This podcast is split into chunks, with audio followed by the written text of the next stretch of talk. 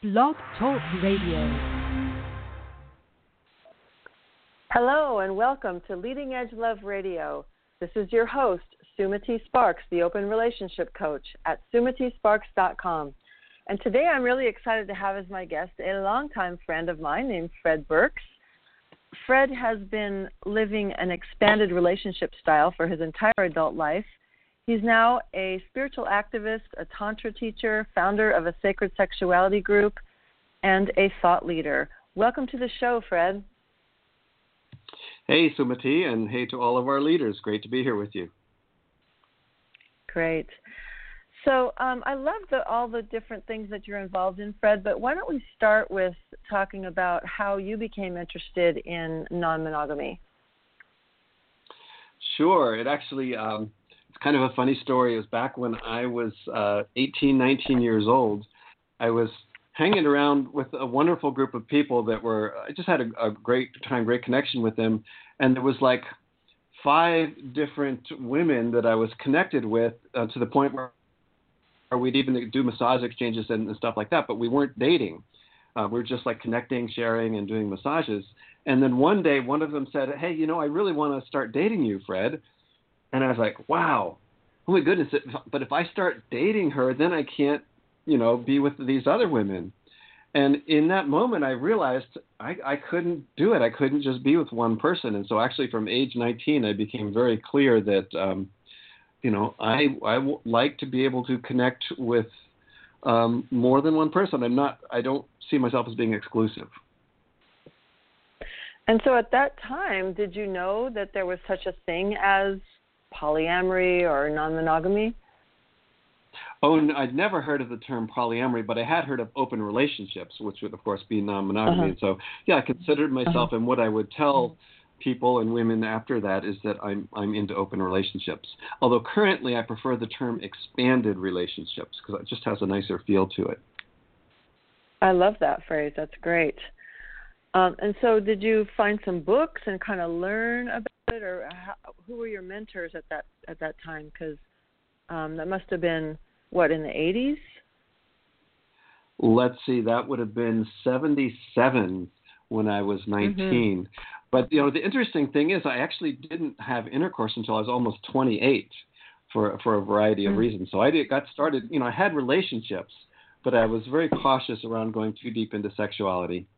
Um, and so I didn't really study or get into that whole lifestyle until I went to my uh, first uh, workshop with Charles and Caroline Muir, who, of course, are, are very well known Tantra teachers and that was in 1996, and that that was a big turning point for me.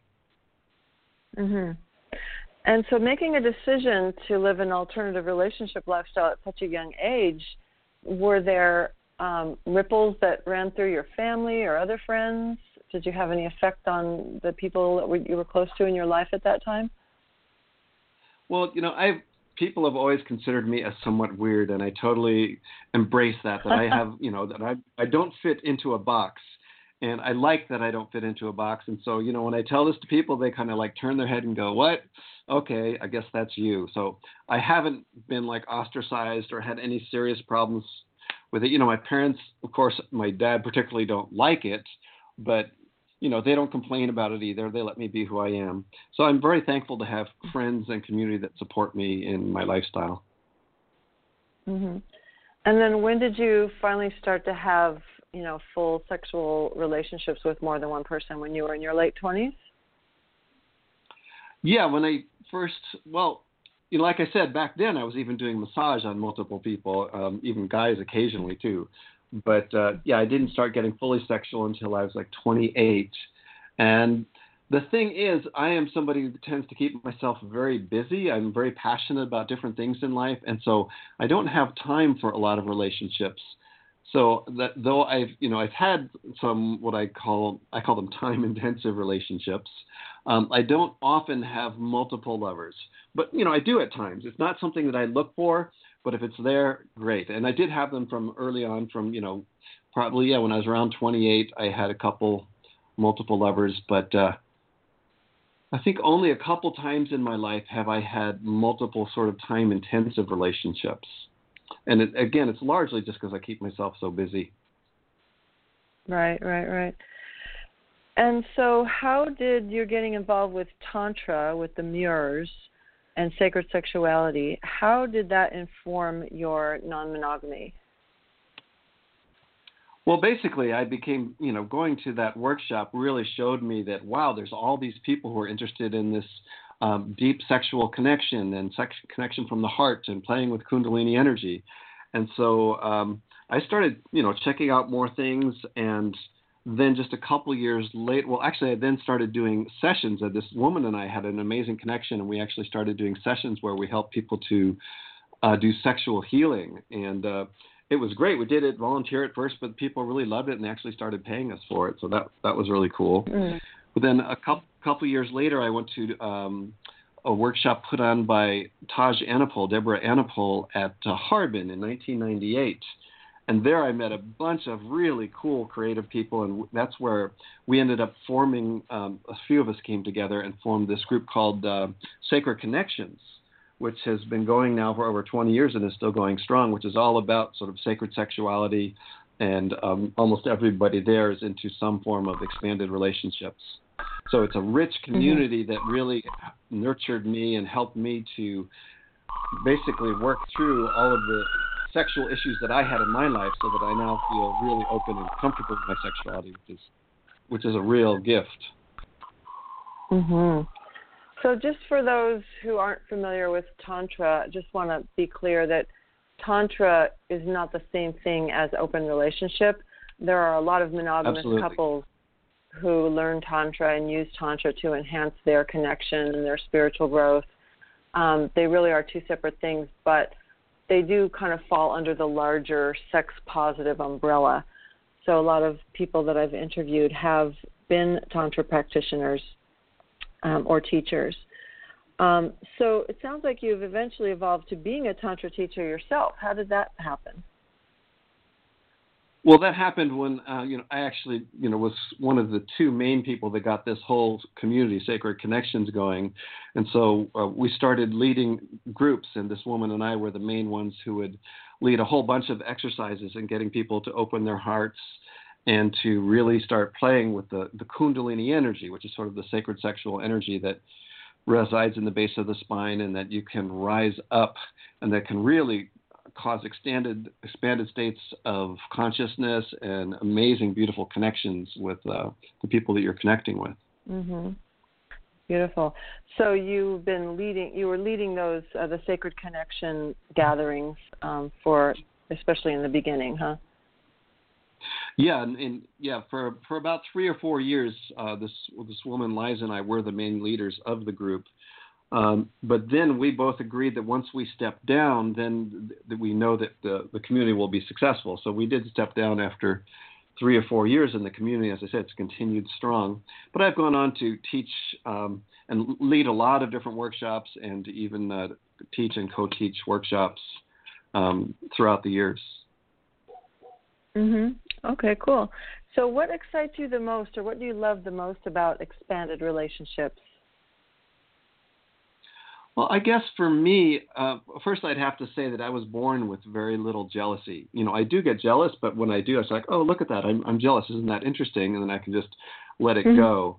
And so you find the people who have the easiest times with expanded relationships are those who are able to handle jealousy well. And it's mm-hmm. really exciting when I have a partner who doesn't experience much jealousy and we go together to some gathering and sometimes we'll see somebody who's feeling like, wow, that person really needs some attention, and we'll go together and, and just sort of yum them up. Sometimes we'll, we'll hug them from both sides and we'll start running some um, tantric energy. And it's amazing to watch how people just light up when they get that kind of attention and love. And there is a sexual energy there, but it's not like we're coming on to the person. It's like we're giving them attention and healing and showing them that you know you can you can use this energy. And so I get very excited when I have a partner who uh, loves likes to do that kind of thing. And not all of my partners are into that, but uh, I have mm, some of my favorite relationships have been that way. Mm. Well, that just reminded me, and I hope uh, this isn't too touchy of a subject, but we lost a dear friend named Brian years ago, and it reminded me of when you and Brian used to work together to um, give women an experience. Can you talk about that a little bit? Oh, sure. Brian was such an amazing um, person. He was my best buddy, um, and just a great guy. He just was a total heart-centered, connecting person who just loved connecting with everybody. And uh, he was also a gorgeous musician and and a very good um, Daka, you know, tantra uh, person himself. And so he and I loved occasionally we worked together with a woman who wanted to experience what's what it's like to be with two men. And Brian and I really loved each other, and we're both somewhat bisexual. So that just made it all the more special. And we had many, many just very special experiences, including with um, some of his girlfriends and my girlfriends, but lots of other people in communities we're in. Um, women just loved to have that kind of attention from two guys who weren't out to get anything. We just love playing and helping people to open up to these uh, experiences. It was kind of like an offering, like the Fred and Brian experience. It was like get an e-ticket and get in line. well, I'll, I'll share one one really fun. I think this may be one of the times that really we said we got to start doing this more. Is uh, actually another dear friend of ours. I'm going to guess it was about 15 years ago, passed away, and so we were and she was an amazing woman, had an amazing death, most amazing death I've seen. It was, she was just, was just so conscious and beautiful. So she wanted, didn't want a memorial. She wanted a celebration, a full-on celebration of her life, which happened a few months later. So Brian and I went to this um, celebration, and there was a woman there that he knew, and I was just meeting. He didn't know her well, but um, we got into a conversation with her, the two of us, and she was just saying how she's feeling down and kind of like you know really having a hard time because you know, she hasn't had a relationship and blah blah blah. And Brian and I kind of looked at each other and he said, we all said, you know, kind of nodded. It's like, well, would you like an experience with us? And she kind of mm-hmm. looked and smiled. She, she'd always been somewhat attracted to Brian, and she was feeling a good energy with me. So, long story short, she had this van and Lucia was also into expanded relations. The woman who died was a wonderful one. We knew she was smiling and probably even arranging this. And so we ended mm. up in the hmm. back of her van having this amazing connection that was just so wonderful. And and to this day, I'm I'm still friends with her, and uh, it was just a magical thing. And we we just loved creating magic in that way. And she was just so happy and thankful to to have that experience. Mm, that's beautiful. Thank you for sharing about that.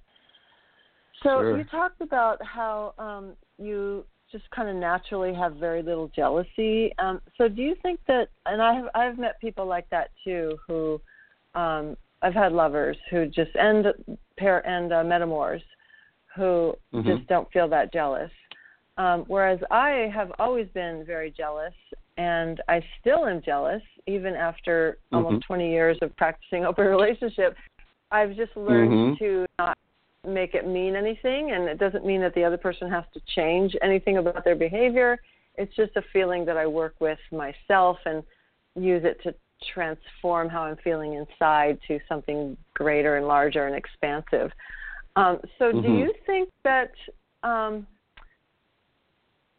that here's a here's kind of a philosophical question for you. Do you think that people are wired to be non-monogamous um, and that some people can kind of learn it if they want to. Do you think it's kind of like being gay where you're just kind of that way, or do you think people can make a choice to um, practice non monogamy? Well, I, am sure you may know, Sumati, that in in the polyamorous community, there's a number of people who say that there's two species of humans, and one is the polyamorous and the other is monogamous, and it's really best not to mix the two when you come to sexual mm-hmm. relationships. I, I don't see it as that cut and dry. I do think there are people like myself and others that I don't know if you'd put yourself here that I was born naturally. It's like I love connecting with everybody, and I don't see a big line between sexuality and sensuality. So it just seems natural to me, and I don't experience much jealousy and but that's rare. It's not often that you meet people like they said. I have many friends who are into expanded relationships who have a lot of jealousy. My current main girlfriend gets jealous, um, you know, not seriously, but it's you know we have to deal with it, and I support her in expressing it and moving through it. But I think it is, you know, basically a lot of people don't know whether they're going to work with uh, expanded relationships or not until they try it. But it seems like for some people it works more easily than others, and for some people they're just not wired that way, as you would say, and it's just not going to work for them.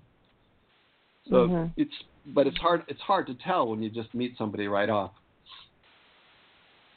Right, exactly. So, what do you find are some of the most challenging things about expanded relationships? Uh, well, I can just share personally that I have a tendency, um, as did my old buddy Brian, to attract women who are they say they're interested in polyamory, but then once they start connecting, it's like, no, I really want to be monogamous with you.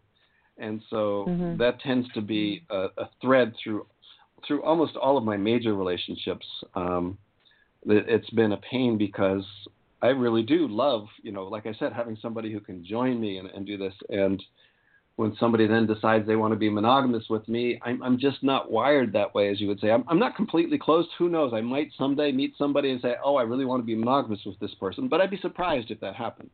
It hasn't happened so far. Mm-hmm. So mm-hmm. that's that's challenging for me. And I guess the thing that about expanded relationships is it really requires a high level of transparency and I, I find it really works best if, uh, if you just are willing to be vulnerable and transparent about everything that's happening. And I basically demand that of my partners. I, I won't go into a relationship with somebody who's not able to be vulnerable with me and share on a, on a deep level. That seems to make all of the challenges that come up uh, more easy to uh, manage. In fact, my, my current um, sweetie Angela, who's a wonderful woman, the woman I spend the most time with. Um, she's she's just a master at it. When things come up with us, we'll we'll get into a challenging situation, and, and maybe we need to to vent some and let some emotions out, but we never forget that we really love each other. We never forget that. And so that we're always able, um, before too long generally, to come back to a place of, okay, um, we we have this issue and we love each other. So what are we going to do? And it's just a joy to be able to know that when you're dealing with challenges and when people get triggered. Yeah, I agree. I think having emotional intelligence is probably one of the most important things, even more so than whether someone gets jealous or not. Um, because yeah. we have all kinds of feelings, but if we can talk about them and share about them and listen to someone else without getting triggered, that seems to be the key. Mm-hmm. Absolutely. Yeah. Yeah, and, and have compassion for each other. Uh, you know, there's there are people who use polyamory as kind of an excuse to just want to have freedom. I, you know, I've seen a number of people who are relatively new, let's say, to the polyamorous world, and they're basically trying to force their lover into letting them have other lovers. And then what happens is then when their lover finds another lover, they get all jealous and they go, wait a minute.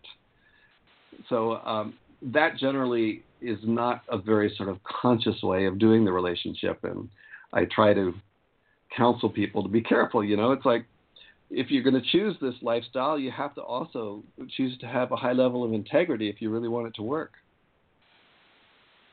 Right. Yeah. One of my current sweeties has had a, a pattern in the past of attracting women who say they want to be open, um, and then they have like a threesome with another woman and then as soon as he goes and dates someone else without her then she's like no no no no no. Mm-hmm. so how would what what would you recommend for and I know you've been through this so have you have you gained any wisdom or recommendations for other people about what to do when that happens to you? When somebody says that they want to be open but then once you're invested and involved they change their mind. Um, so do you just only date people who have you know two years of experience on their resume or or do you just deal with it when it comes up? What kind of advice do you have to give around that? Well i think each person has to find their own way but i can just share my own personal experience and that I have just found that I have to be, I'm just very clear from the beginning. In fact, I won't even do like a real serious kiss with a woman without telling her first that I'm really into expanded relationships, have been my whole life. I'm not likely going to change, and you need to really understand that. And that turns off a lot of women, and that's okay because, you know, I, I'm not looking for women who are, are okay, okay with that, or men. I'm open to men too. But um, yeah, so I think the key thing is then when it comes up, which it often has, um, I'm, I just hold my ground. I say, look, you've known this about me. This is how I am, and I'm willing to hold space for your frustration, for your trigger. But this is who I am, and I ask you to honor that. And I've got better and better at just holding my center and saying, this is who I am. You've known this, and um, please don't ask me to change. Because mm-hmm. I think um, a lot of men and people in general have a tendency to want to overly please their partner just to keep the calm. And I'm willing to walk through the fire just for the purpose of being real and honest and authentic. You know, I don't want to compromise myself, and I don't want my partner to com- compromise either. And I find, you know, my in the last 10 or 15 years of doing this, it's actually worked really well. Um, and my sweeties have not tried to pressure me. They say, I know you're poly and I'm still having these feelings. And so it just makes it a lot easier to, to deal with it. Right. So it sounds like you've grown a lot around just being who you are. And I think we all can learn how to do that more because so many of us get very codependent in relationships and we kind of give up who we really are because we're afraid of abandonment or whatever. Um, yes. So what other what other lessons have you learned from expanded relationships? Um, I guess the thing that I love is just the the richness of being totally real and authentic. I'm I'm someone who's dedicated to personal growth and even exploring spiritual realms. And so I'm I'm not somebody who's going and looking just you know to have you know a good sexual connection and juicy sexual connection. Now, you know I'm not opposed to that happening occasionally, but it's not what I'm looking for. I, I like being with people who want to go deep and explore, you know, who are you and who am I and how can we dance together in a way that really feeds each other and I particularly love community. I'm involved in several communities where we have all sorts of uh, fun activities together. So I'd like to have a partner and partners who go to these activities with me and help to sort of um, juice and deepen the energy of the entire community. And that to me is just brings such great joy. So the, the one of the great things I love is that the people involved in this relationship style tend to be pretty cool, pretty unique, and amazing people. So I love connecting with them.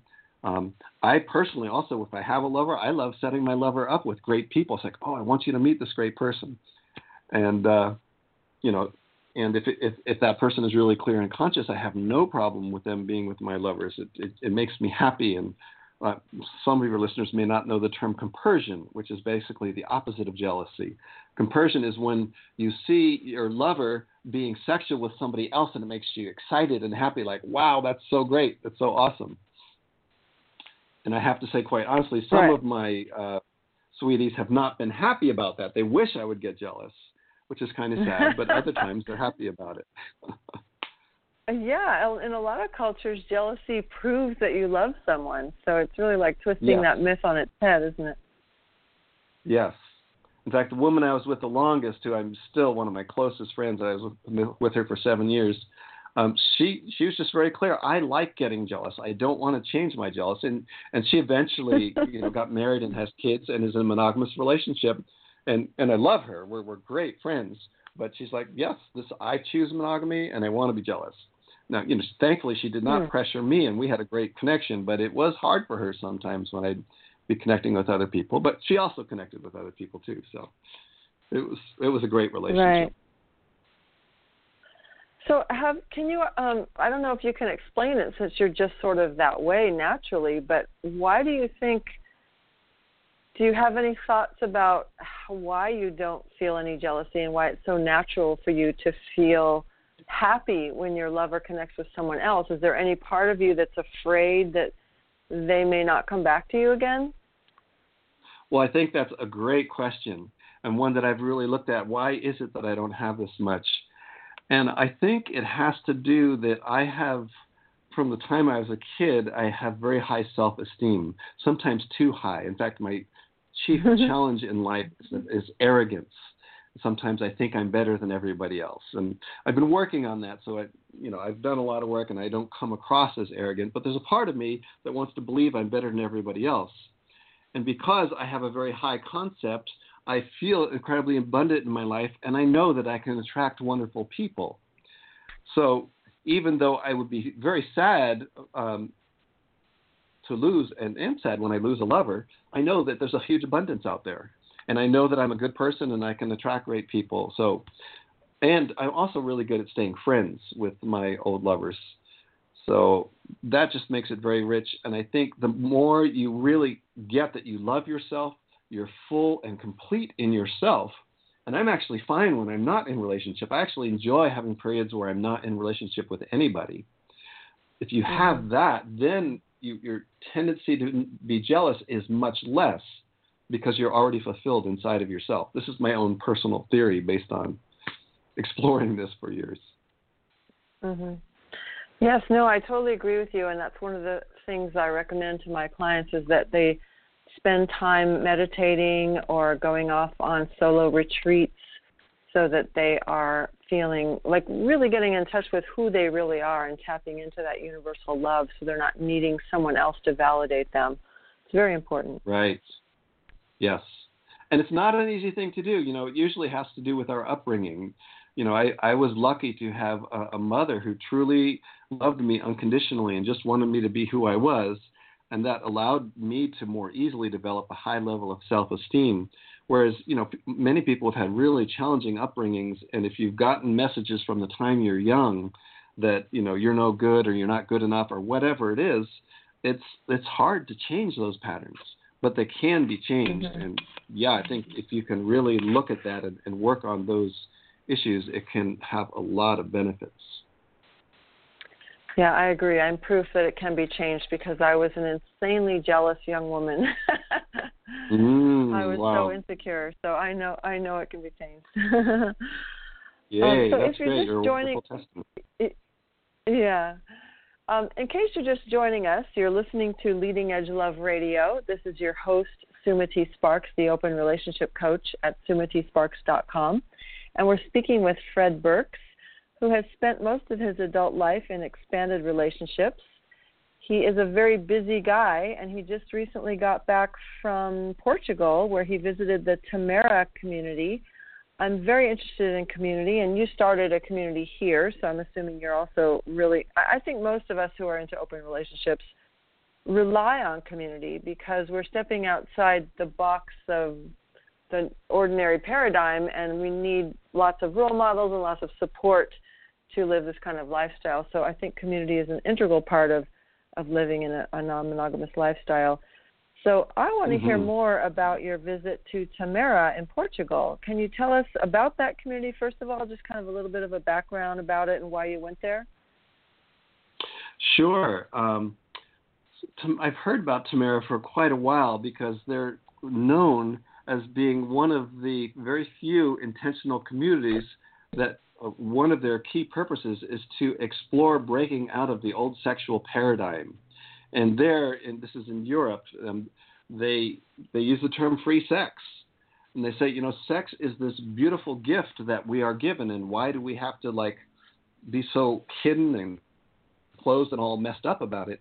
So this community, um, which it's it's been Tamera has been there for 22 years, but it grew out of another similar community in Germany called Zegg Z E G G, uh, which started 40 years ago. So it's been a 40-year experiment of developing this relationship style, and they are doing all sorts of experiments like how can we be honest and real and vulnerable? How can we honor jealousy when it arises? How, how can we experiment with these relationships and you've got now 170 full members living there, and some of them are third generation. They have like 30 kids that live there and go to school there. And I have to say, wow. I, I visited a lot of communities. I really enjoy community. I've visited, I don't know, probably four or five dozen different communities in the United States and overseas. And this is one of the most thriving communities that I've ever seen. The people there mm. are, uh, there's a lot of young people. The average age is probably under 40. Um, they're energy is just so beautiful and they're even kind of sexy and they don't hide their sexiness but they're not like inappropriate like you know hey let's fuck you know or something like that. So it's just really very um impressive and i had, did have some deep talks about what they what they're doing there and I, one thing that was uh kind of a really um, eye opener for me is I noticed um, that their sexuality tends to not be so what I would call intimate. Where you know, in the United States, particularly in California, where you and I live, Sumati, there's a lot more hugging and eye connecting and stuff like that. And I didn't see as much of, of that going on. And it's kind of like people there was like, you know, well, let's let's go have sex in you know 15 minutes and it's over. And so I got into a talk with somebody about that. And there's two pieces to that. First is you have to understand that Tamera grew out of this community in Germany, and well over half the, the members of Tamera are German. And so the Germans tend to be much more sort of let's get down to it than than the average person, particularly an American. So that's one aspect of it. But when I talked mm-hmm. deep with this about somebody, said, yeah, there is this German thing, but we also have this thing that you need to understand. We we see sort of two major categories of relationships uh, when, and when we're exploring this expanded relationship model. And one is, you know, more to the typical relationship most people think is when you meet somebody, you really want to check them out. Is this somebody I want to spend a lot of time with and go deep with? And so if you see this person as a potential partner and not just a lover, you really want to spend time getting to know them and getting closer to them. But they say there's absolutely nothing wrong if you see somebody that you have a sexual attraction to, it's like, wow, I'm really attracted to you, but you don't see them as a potential partner, there's nothing wrong with going and having sex with them and just, you know, going having a good roll in the hay. And so mm-hmm. they actually distinguish between those two kind of relationships. And I even experienced it some. It was wonderful. You know, I'm almost 60 years old, you know, and I'm older. And yet, even there, you know, some of the women were kind of flirting with me. Not flirting like, oh, I want to have sex with you, but like, wow, you you look really cool, and there's a nice little attraction energy here. And it was just wonderful to feel that much more than I feel it even in my own communities back home here. There just seemed to be a lot less mm. fear around sex. Mm-hmm. And uh, another That's... piece about it is Tamera is um, they they have dozens of people that want to become members, so they could actually grow much more but they're having problems getting building permits. You know, it's problems with the government. And so right now they're not allowing new members, but they allow people sometimes to stay a few months during the summer. But um, all these people want to become a part. So it really is a thriving community, and they're doing all sorts of great work around the world, um, helping um, to resolve conflict in, uh, for instance, Palestine and Israel uh, in Colombia. They go to all these places that they're having serious problems, and they're working with the indigenous leaders there to try to help them resolve conflict. They're also very much into environmentalism and uh, sustainability, and they're actually a model community known around the world for their work in sustainability. So, really, an amazing, uh, thriving place there up in the mountains of Portugal. Beautiful. I love to hear that. Now, are they the ones that have the love school? Yes. Yeah, they had their first. I know they had the they had States a couple of them year. here in in Northern California. Yes, that's right. Did you go to that? Yeah, they have. I did not go to the Love School. A number of my friends did. I'm, I'll be really honest. When I went there because they were having a sacred activist gathering, and I call myself a spiritual activist. I do a lot of work on the internet. Mm-hmm. If you do a, a search on Fred Burks, B U R K S, you'll see I do a lot of stuff. And so I wanted to see what they're doing with sacred activism. And they brought together great, fascinating people from all over the world Brazil, uh, Colombia, uh, Israel, Palestine, uh, India, all over Peru, all over the place, and really fascinating people. And yet I was not that impressed with the program they put on. It was a 10 day program.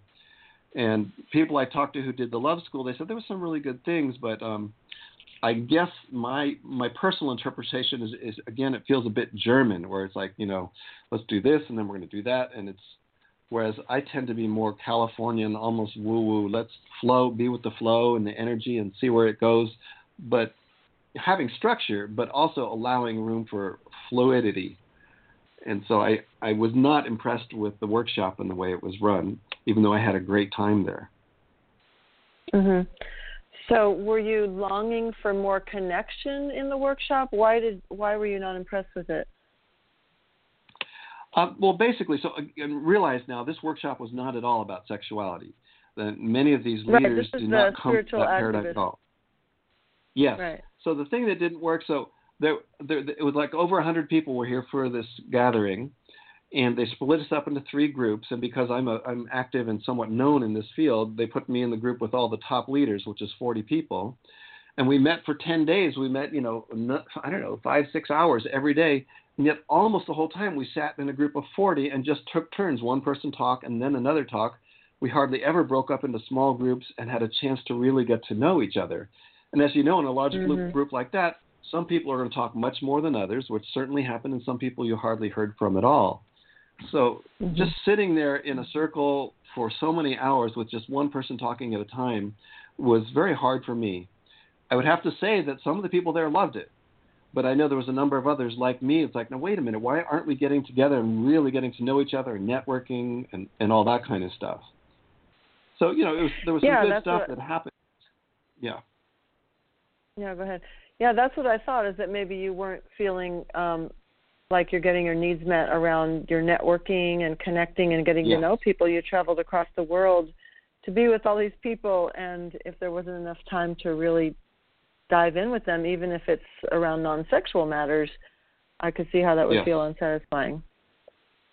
Yeah, yeah, it was a bit frustrating, and I managed to make some great connections during meal times and afterwards. And really, there were some stellar people there, and uh, definitely will be continuing my connection with uh, several of them. Cool. Um, well, Fred, I would like to ask you a little bit more about your work as a spiritual activist because it's very fascinating.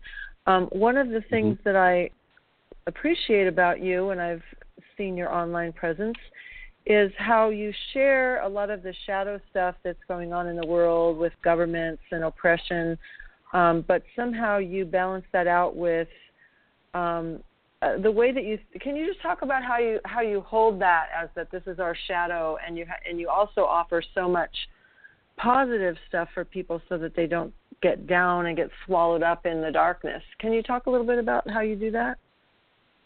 Sure. Yeah, that's you know one of my greatest passions. Um, so, as I mentioned, I call myself a spiritual activist, but another name that I call myself is a shadow dancer. And what I mean mm. by that is, you know, the shadow, you could say, is the hidden part, the, the unconscious parts that many people tend to stuff and want to put away. Let's just focus on the positive. Well, in my life, I have found that by shining a loving light into the shadows, I learn and grow tremendously. So basically, I welcome the shadow parts as a teacher and even fear and anger can be powerful teachers if I choose to let them be. And so I've ended up doing a lot of activism, and I do call it spiritual activism, helping people to recognize their own inner shadows, but also to look at the shadows out in the world that many people are afraid to look at. And so I actually ended mm-hmm. up um, setting up a, a 501c3 nonprofit organization back in 2006 that's called Peers which now has about 12 websites that deal with various aspects of this shadow dancing and uh, cultivating community and transformation. And for those who are interested, it's www.peerservice.org, P E E R S E R V I C E dot O R G. That's the home website for all the work that I do. And you can read about the various websites. And particularly the most popular website, a few of the listeners may know about, is called wanttoknow.info and Wanted.info really specializes in revealing critical information about important cover ups of which few people are aware.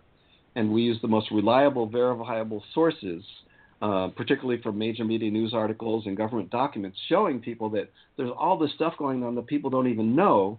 And if you knew about it, uh, you might be living your life slightly differently. You might get your money out of all the major banks and put them into um, credit unions and things like that. And there's just a bunch of things you can do in your life to be healthier. For instance, stop eating GMOs. A lot of people know that, but if you knew how much the dangers of GMOs are being covered up, you would be shocked. And you can find that on this website, wanttoknow.info. So I love helping people yeah. to get comfortable with the shadow, to learn about it, and then become shadow dancers so that you can enjoy all parts of life and you don't have to suppress any parts. Mhm. Yeah, some of that stuff on there is pretty dark and pretty unbelievable. I always wondered like and I know and I trust I know you, so I trust you. If it wasn't you doing that website, I would think that it was a bunch of cookie conspiracies, but you have pretty solid sources, huh? Well, yeah, if you go and look at wanttoknow.info is the one that really goes into the global shadow. You'll see there it, it's all of the links. Um, for instance, it says right on the homepage, um, did you know that 20 leading journalists, including winners of several Emmys and a Pulitzer, have described being prevented by corporate media ownership from reporting riveting stories on major cover ups? So these are Emmy and Pulitzer Prize winning journalists that you can go check personally that are telling you how their big stories were shut down. We have government wow. documents that show how the Pentagon generals once approved plans to foment terrorism and kill innocent civilians in major U.S. cities um, to uh, start a war against Cuba.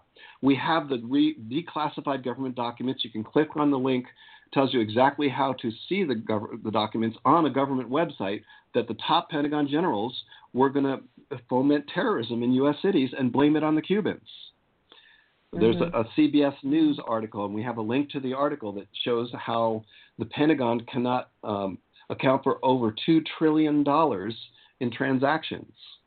And again, it's CBS News, so it's not conspiracy stuff. In fact, I avoid the word conspiracy because people have a knee jerk reaction to that. I call it major mm-hmm. cover ups mm-hmm. and corruption. But if you look mm-hmm. on the website, it's all totally solid sources that you can go verify yourself. In fact, we, we have Got at it. the top, we, we call it the it's wants to know that info and on the right side it says reliable verifiable information on major cover-ups and a call to work together for the good of all. Right.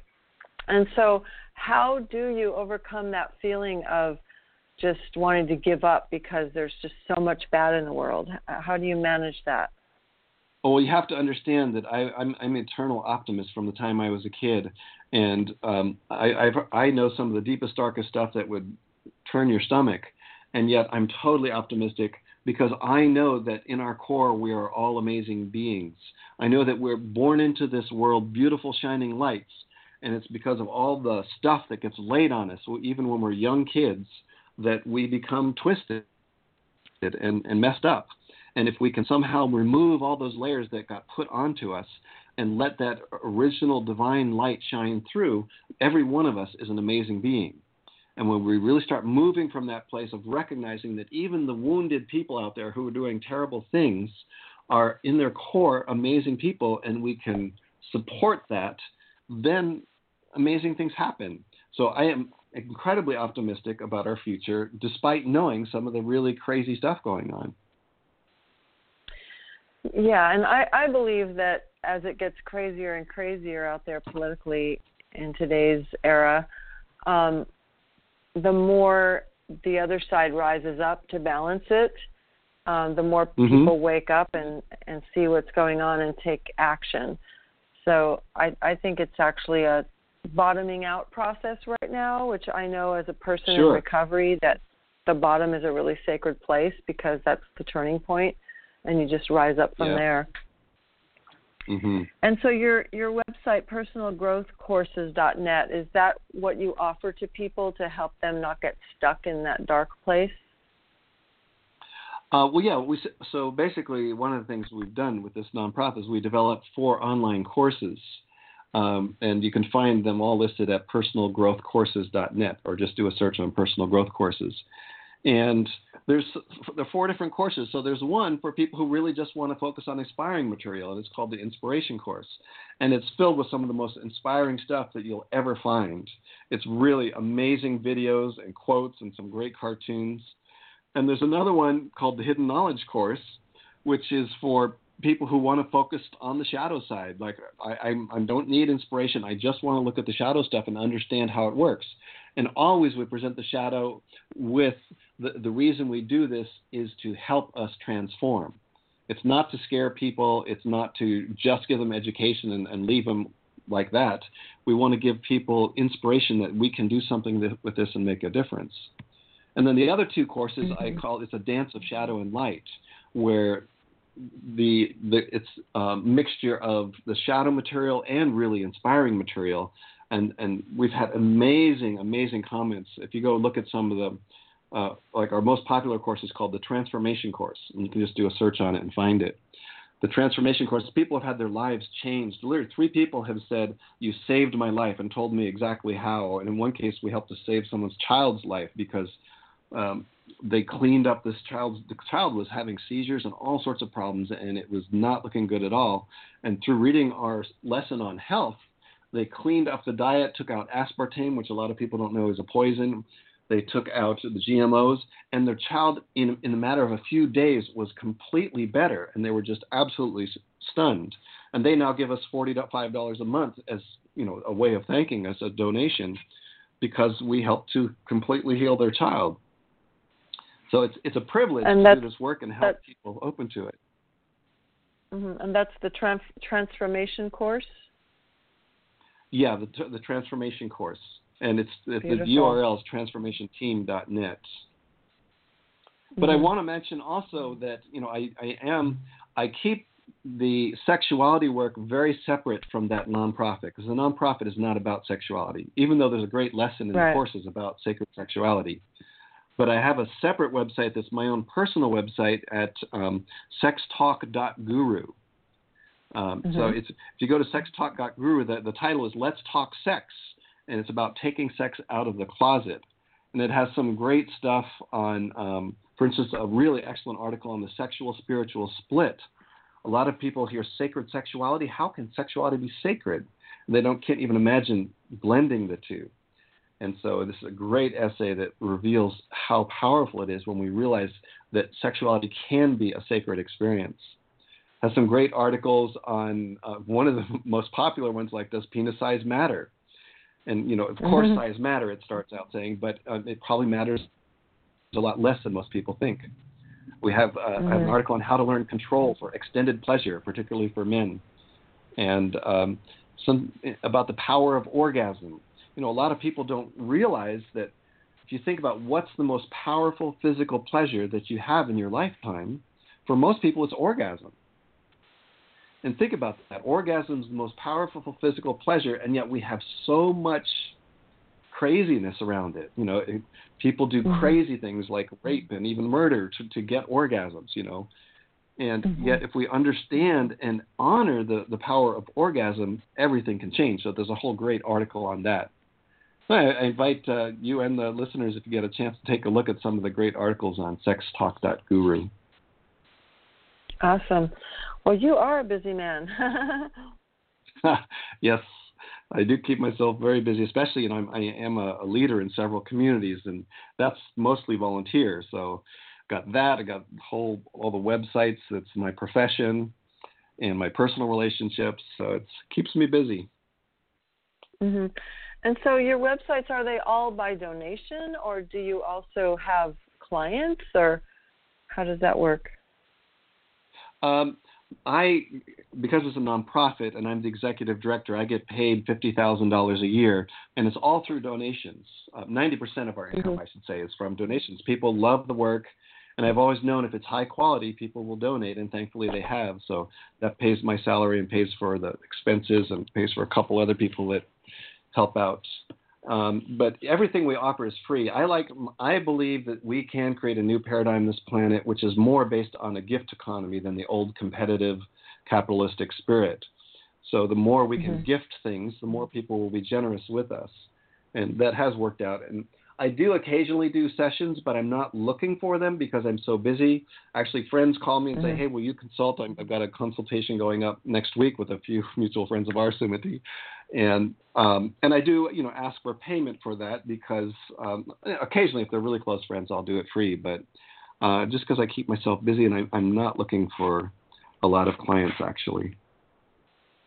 Right. So if what you're offering is valuable to people and it changes their life, then they're moved to donate, um, to to pay it forward, so to speak. So I do love that Absolutely. model. It's a beautiful model, trusting that um, we're offering something valuable as opposed to trying to sell somebody on something before they receive the service, before they even know if it's valuable.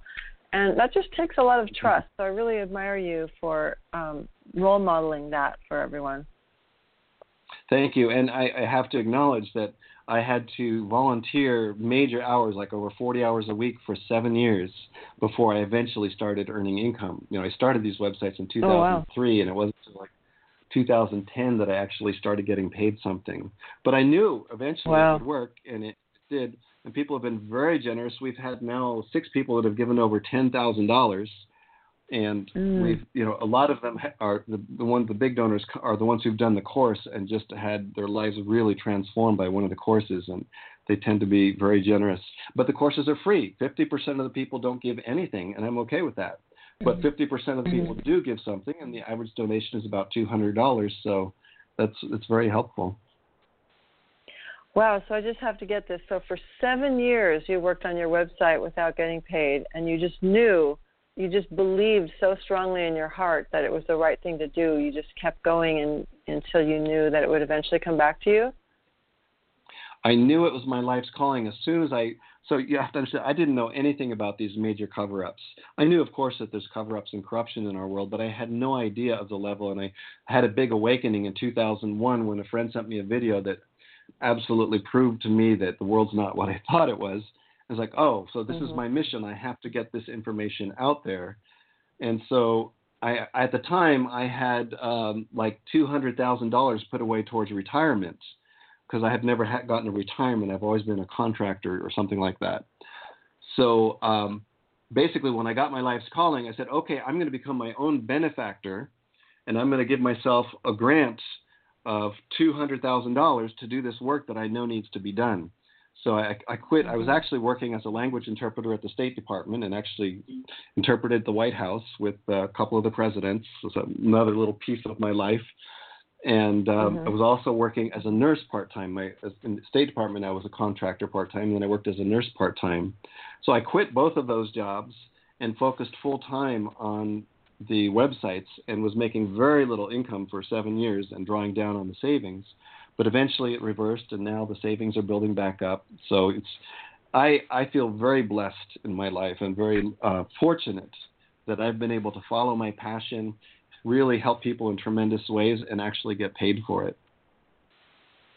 Yeah, well, congratulations. I know that must have entailed a lot of sacrifices and also just kind of rewiring how you live your life so that you're focused on the things that really generate value as opposed to oh i'm just going to go buy this thing for a temporary pleasure right like you've learned to value friendships and connections and things that don't cost money right Absolutely. In fact, what's really helped me is that I've been very clear since a very young age, probably around 19 or 20, I got really clear that my greatest priority in life is to live in service to all beings. And that doesn't mean sacrificing myself. If I don't take care of myself, then I can't help others. So, living fully in service to what I call the greatest good of all beings is my guiding light. And it is what has led me to the White House interpreting. It's led me to this work. It's led me to incredible sexual connections and being a Tantra teacher and all that. So, I do credit my unwavering commitment to living in service with the amazing blessings in my life. Mm-hmm.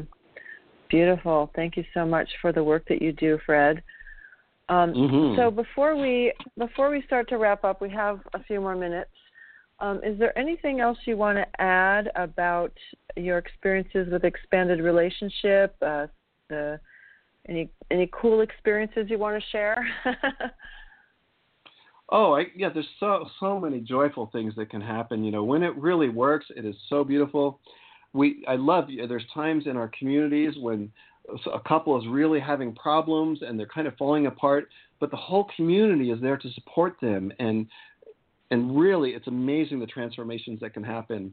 Um, there's a, a, couple that I, I really love, and uh, the woman and I always had this attraction, but they were already a couple when we met, and and I was friends with uh, I was had been friends already with the the man in the couple, and um, he was a little bit threatened by me because you know I have a big energy and stuff, and so he asked me not to get involved with her, and I was okay with that. Um, but then there, because when I met them, they had they weren't married yet; they'd only been together maybe a year or so. But then once their relationship got solid, they're both very polyamorous and comfortable with that. After a few years, he said, "You know, Fred, I'm really comfortable now, and if you want to start playing with her, um, go ahead."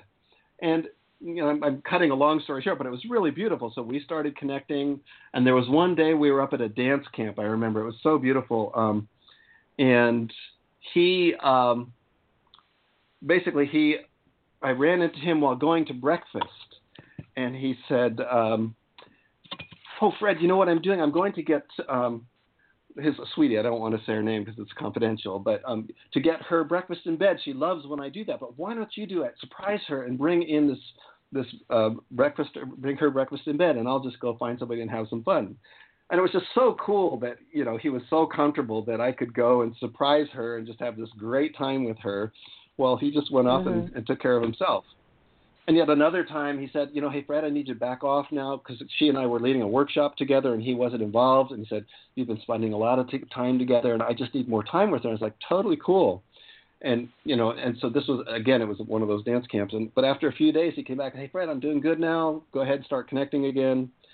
so when it really works, when it really works, it is so beautiful and it is such a gift. Um, so, uh, and it's not easy. Uh, the, the, the Tamera, all the people there said, said, "What's the, the best thing about Tamera?" Over half the people said, "I love the open relationship style." They said it's a lot of work, it's really hard, and it's totally worth it. So my advice mm. is be prepared. You know, it's hard work, but if you are committed to openness, transparency, and coming from your heart, it can be a wonderful way of living. And it's not for everybody. Mm. Yeah. Well, that's a beautiful summation. Thank you so much, Fred. Um, you, we just have a couple more minutes, and you talked about your websites already, but if there's anything that you want to repeat about how people can find you, and I believe you also have an offer for our listeners. Um, sure. I, I guess the the main thing, um, if if people want to just do one thing that I would recommend um, the online lesson that we have on sacred sexuality is really great, and I think you'd really enjoy it. If you just do a search on sacred sexuality course, uh, it should show up first, and it's part of the Insight course. And it's got some beautiful uh, stories, videos, and, and, different things about sacred sexuality that um, I think is really wonderful. So that's you consider a, a, a real gift and the other thing is to really um, explore around the website that I mentioned about Let's Talk Sex. And the URL is sextalk.guru. And you'll find some really wonderful material there that can uh, inspire you and give you um, almost everybody who's read these says, oh, I hadn't thought about that. And it gives you just new things to think about to incorporate into your life. Mm-hmm. Well, thank you. I hope our listeners will take advantage of that. And if they find value in it, please donate to Fred's amazing work in the world. So, thank you again, Fred, for being on the show. It was delightful getting to know you better. And thank you for all the gifts that you offer to our world. And I wish you continued success. Thank you, Sumati. And I really appreciate the interview. I love um, your your questions and drawing me out. And uh, we didn't get a chance to talk about you as much, but uh, it was great to be on the show. And thanks to all of our listeners too. Okay, Fred. All right, we'll see you soon. Bye bye. All right, bye bye.